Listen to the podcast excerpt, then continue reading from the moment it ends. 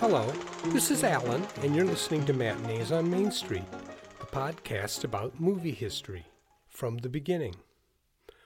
We're currently on a chronological trip as we visit the men who started the industry. In time, we'll also visit the people who made the films, those who exhibited them, and those who watched them. We have now arrived at the opening of the first important projected showing of moving pictures. I think that I've mentioned a few times about other private attempts at projecting moving images, and, and there were a number of them. In fact, there are enough of them to drive anyone who's fascinated with things like which projector came first to go a little bonkers. I have to admit that I'm not one of those.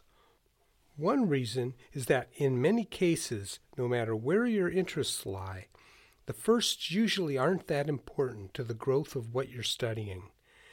In our case, Auguste Le Prince was the first to accomplish the development of moving pictures, and yet his name is treated like a footnote, while the real development went on around him.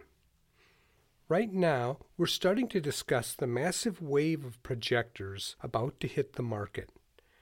Edison had developed a kinetoscope, but like Le Prince, once his mechanical viewing machine was on the market, the wave of invention just went around him, as others understood that projected images impressed the public much more than did small flickering images inside of a wooden console. These first projectors all seemed to appear at the same time. Even the press was surprised by the sudden appearance of all these machines and the only reason they could find for this wave of moving picture machinery to suddenly appear was that everyone was reacting to Edison's kinetoscope. For every movie machine inventor, their first exhibitions were always test runs in the lab. Only a fool would hold a public exhibition for a newly designed projector without testing it first. In fact, most of these inventors started testing the performance of their projectors by running paper strips through them instead of film in order to make sure it ran properly. In other words, why waste your precious film on performance failures? Repeated tests of this process guaranteed that the machine worked. Once they established that the mechanics worked, then they used film in order to fine tune the advancement mechanism. So, in a way, what many of these inventors were attempting with their first public exhibitions was to gauge both how the public responded to the machine's performance and what the public thought of the film clips themselves. Not every moving picture machine inventor had designed a moving picture camera, so most of the early showings would be performed using Edison kinetoscope films that the inventor had somehow obtained. This betrayed a naive belief that they could get Edison to agree to sell them some of these films. In some cases, that really did happen, at least until the Edison Company got wise to what was going on. That means that the smartest developers also built their own cameras, and that was not that hard as the projectors were primarily inverted cameras, and vice versa. Some of the testings were to deal with mechanical issues. That's when Armat and Jenkins discovered how much trouble they had with their intermittent device. And later, that's how Dickson and his friends discovered how noisy their biograph projector would be. For others, things ran surprisingly smoothly. For example, while the Lumieres continued to tweak their prototype, from the beginning, it was their movies and not their projector that was the focus of their early shows. They also seemed to be rather indifferent to making more movies, so the body of work they developed grew slowly. The Lumiere's first showing was in March of 1895 in Paris. It's generally considered the first showing of a movie, although it was not actually public. At that time, Edison was still refusing to make a projector and instead was betting on a new model of the kinetoscope, this time with sound. it would prove to be a flop. The future Edison projector would be developed by Thomas Armat and Charles Jenkins, but in March of 1895, those two had only agreed to study how to improve Jenkins' first projector prototype. At around the same time, Max Skladanowsky was working on his machine, but it wasn't yet ready, and Robert Paul had not yet begun to work on his. Dickson was still officially working for Edison, but his friends were starting to work on a photocard version of the kinetoscope, which would be called the mutoscope. Finally, the Lathams, who were slightly ahead of the mutoscope group, were attempting to pick Dickson's brain for some ideas about their projector, but it wouldn't be ready for some time. So, in this discussion over who projected first, this first Lumiere showing is technically considered by some to be the first major demonstration of a projector, while others just see it as a private showing and maybe even something accidental. After all, the exhibition of the workers leaving the Lumiere factory was a kind of an afterthought that the brothers casually inserted into a conference on the development of photographic materials. The audience's enthusiastic response to the projected film clip surprised them. This showing was followed by a few others. As manufacturers and distributors of photographic equipment, they were members of organizations that dealt with these two aspects of their own business, and occasionally they held meetings. When one of these groups arrived for a regional meeting in suburban Lyon, the brothers not only presented the films they had made, they included a new one. It had just been made and it showed the group's members arriving for the meeting by boat. This kind of novelty became a kind of a calling card of the Lumieres. They arrived at these meetings just early enough so that Louis could set up his camera and take a short film of the group arriving, either by boat or train. Because the cinematograph was capable of printing its own films, it would print out the film prior to the meeting and give an exhibition at some point during the day. That time, the attendees could see themselves on the screen. They understood before anyone else that nothing was quite as satisfying as a businessman seeing himself up on the big screen, moving and smiling. In the coming years, this would prove to be a good way for traveling cameramen to introduce moving images into a town. Between the summer of 1894 and the end of that year, the brothers decided to promote the machine and put it on the market. It's hard to know exactly what the brothers were thinking. Still, we can make a few guesses. At one time, I worked for a company that had a similar managerial structure to the Lumieres. The father had started a business that would, over the years, really struggle. Still, his sons admired him for what he had accomplished, and when they were old enough, they took over the struggling company. Their choice in altering the company's direction made it very successful, and their father, as did Antoine Lumiere, appeared at the company more as a figurehead rather than as a manager or owner. He was also able to leave whenever he wanted to and took a number of vacations in his old age. The idea of Lumiere cinema was Père Antoine's idea. Both Auguste and Louis admired their father and listened to his suggestions about moving pictures and film, although it doesn't seem to be something they completely understood, at least on a psychological level. That's probably why their first exhibitions were so casual and even indifferent. Although they loved their father and he did start the company, it was Auguste and Louis who had rescued it.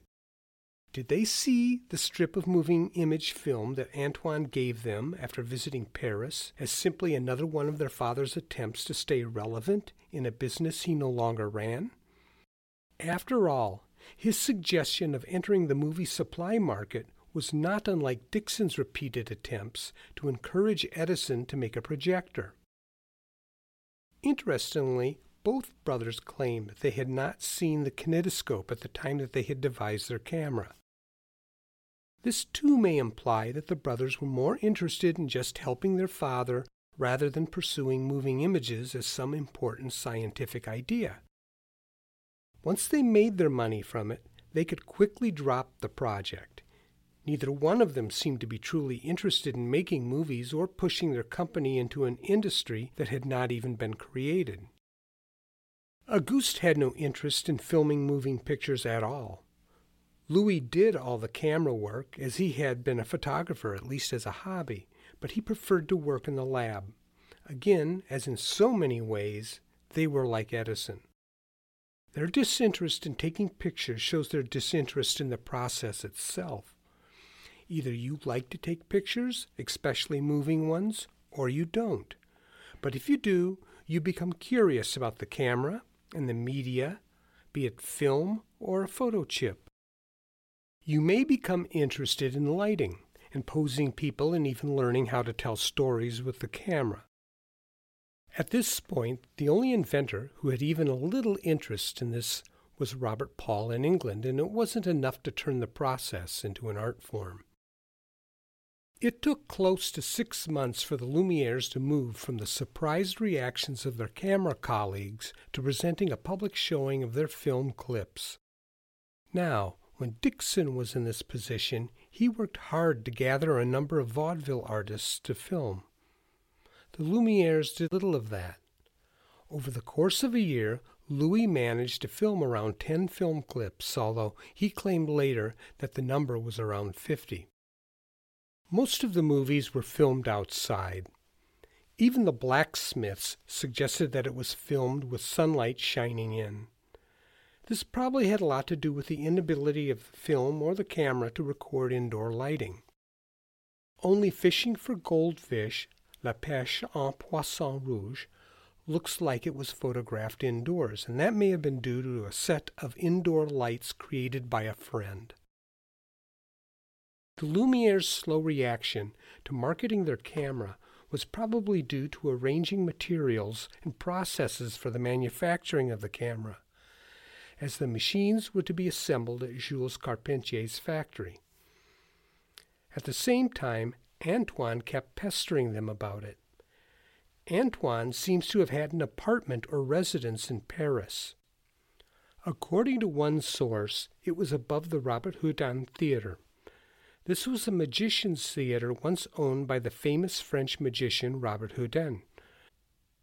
If this is true, this connection would have very important implications for the history of early film, as the man who then owned and managed the building was the magician Georges Méliès. It also seems to have been Antoine who pushed for a public viewing of the movie films. It's not known whether he arranged the dates or whether it was considered by the brothers to be a good time to show the films, but on December 28, 1895, the Lumieres exhibited 10 film clips in a lower level room in Paris. In 1895, Christmas fell on a Wednesday, and St. Stephen's Day followed on Thursday. St. Stephen's is an official holiday in a few parts of France and may have been enjoyed as a day off by others. This left Friday and Saturday. Who knows how this particular Christmas season was celebrated by the Lumiere family, but that weekend Louis and his father were both in Paris. Antoine had arranged for the use of the basement space underneath the Grand Cafe restaurant. The restaurant was located on the Boulevard du Capuchin near the Paris Opera House and just north of the Tuileries and the Louvre. In the basement was a business known as the Salon Indien, or the Indian Salon. Most brief impressions of the salon suggest that it was set up nicely and was run as either a tasteful business or gathering place.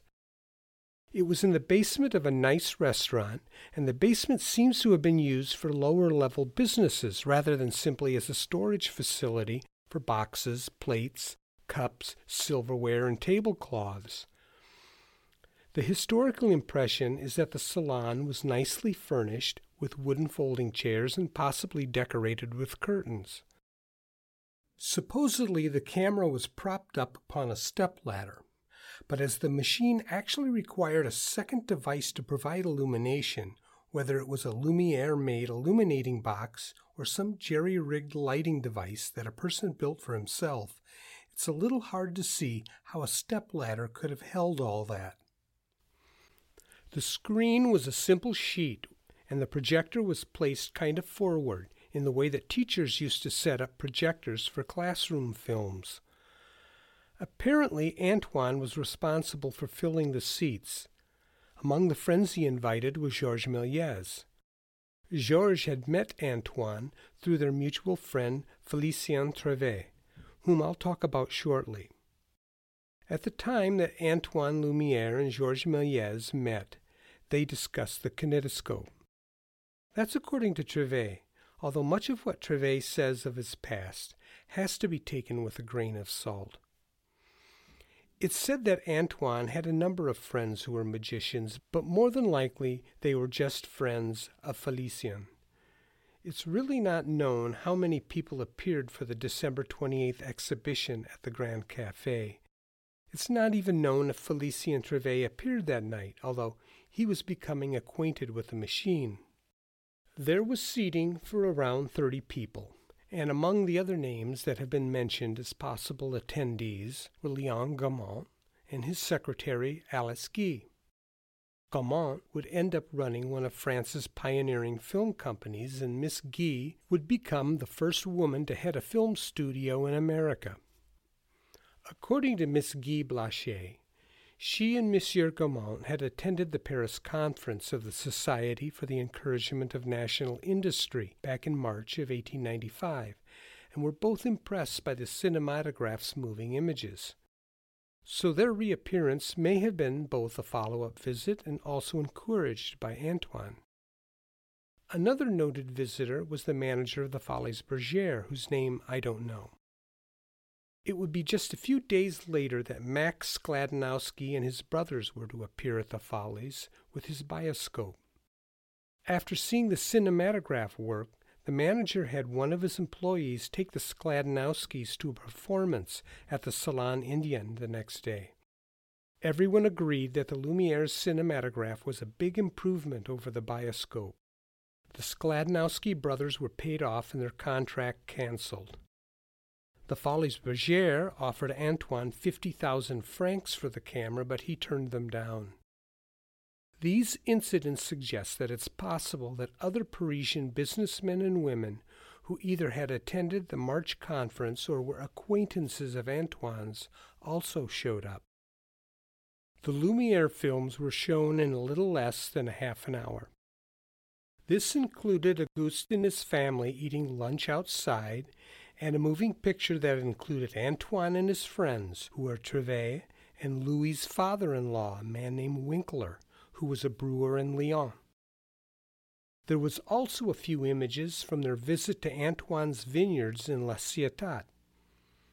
This would include a visit to the Mediterranean to film the people on the beach, and a clip of a train as it arrived, possibly carrying family members. Louis would later identify the young girl as his oldest daughter, and a woman in a Scotch cape as his mother. This last one is known as the arrival of the train in La Ciotat and has become a cinematic legend. Supposedly, some members of the Grand Cafe audience reacted in fear as the train approached upon the screen. Supposedly, they jumped up and fled the theater in a panic. This cute story wouldn't have mattered much, except it became what film historian Martin Loiperdinger called cinema's founding myth. It was a story that just about every film historian for a few decades had to repeat just because it was too good to be untrue. Nothing proved the magic of the movies more than that story.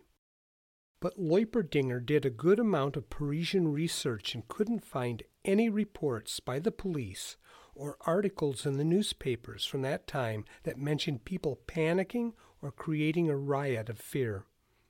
And it's true. Going through old newspaper reports of the London premiere of the cinematograph, I could find no mention of panicking or screaming or people fleeing the theaters. Even articles from American cities that mention the film only say that the audiences applauded. I even found a report written by Russian playwright Anton Chekhov, when he attended a cinematograph premiere in St. Petersburg. While he did his best to pioneer film criticism, no panicking was reported. It's debatable how this famous rumor started. Loiperdinger believes it started quite early, possibly around the time that the film was out.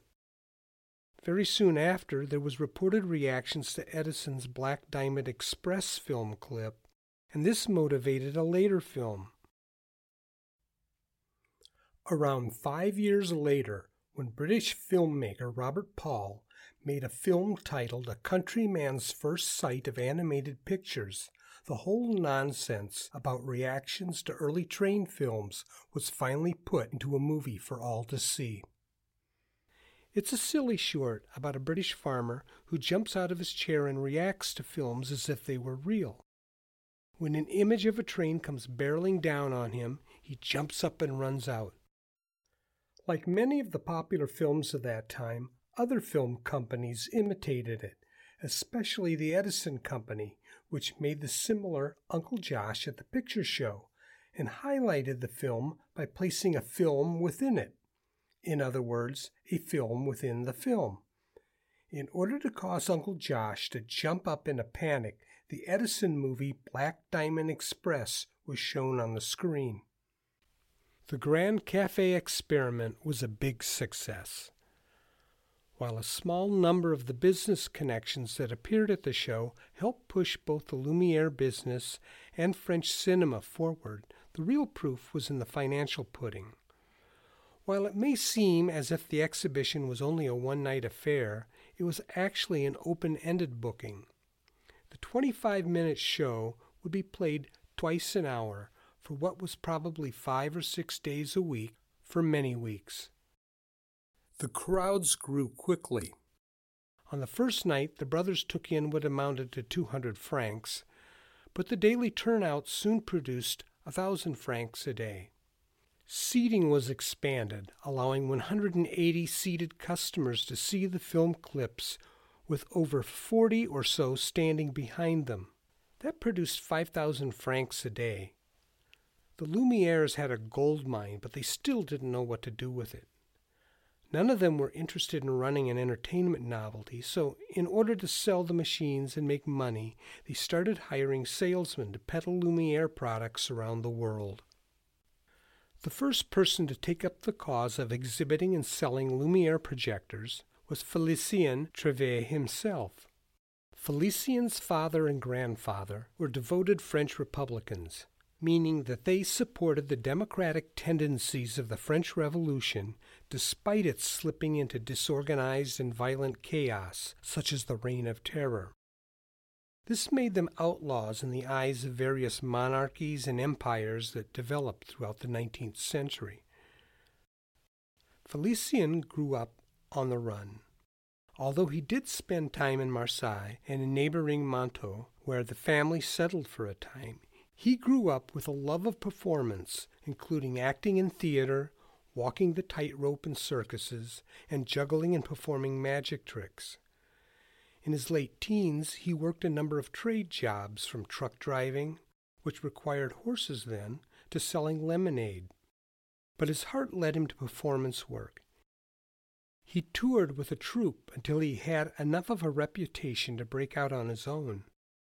With that, he formed his own performance troupe, where he did magic, juggling, and what was known as shaping, which is using fabric to make various kinds of hats on stage.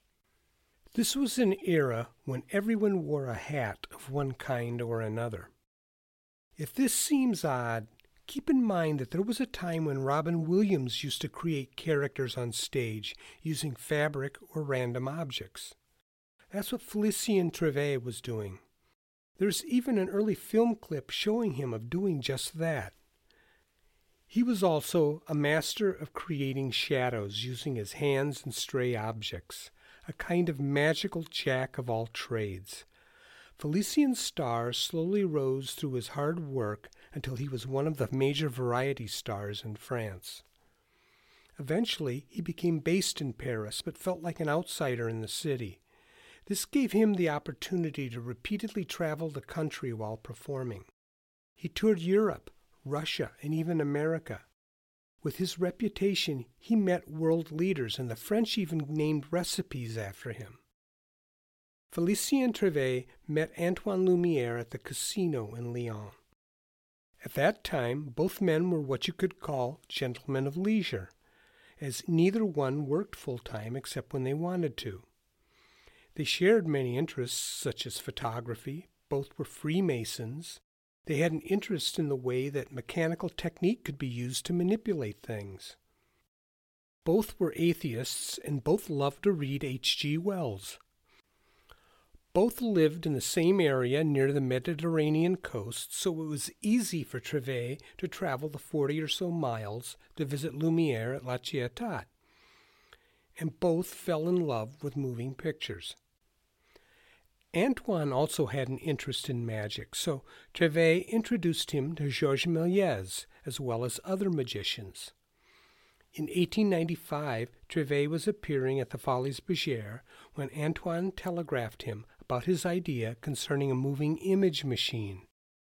Trevet seems to have been with the Lumieres during the time of the projector camera's development. He appears in several films with Antoine, as well as appearing in a few of his own. He does his hat performance for the camera, and he fools around with some old men, including Antoine in another.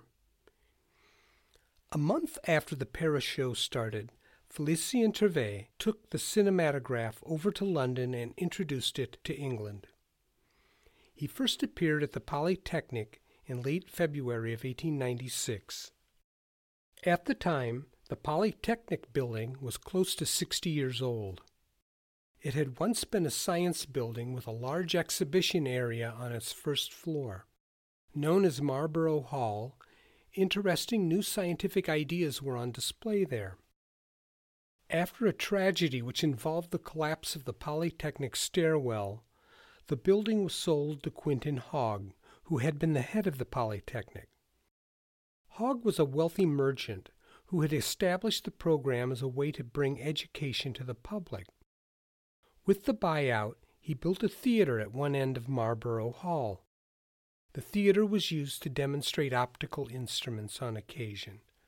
Magic lantern shows were held there, as well as periodic performances of live theater. The first demonstration of the cinematograph, along with the exhibition of several Lumiere film clips, only brought 54 people to the show, but the crowd soon picked up. In early March, a second show was set up at the Empire Theater.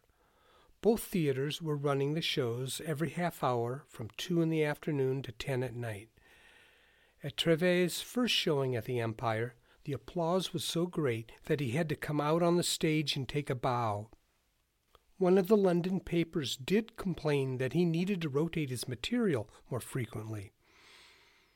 Unfortunately, between his two nightly schedules, the traveling he did between them, and the rest of his schedule, it was difficult for him to do so.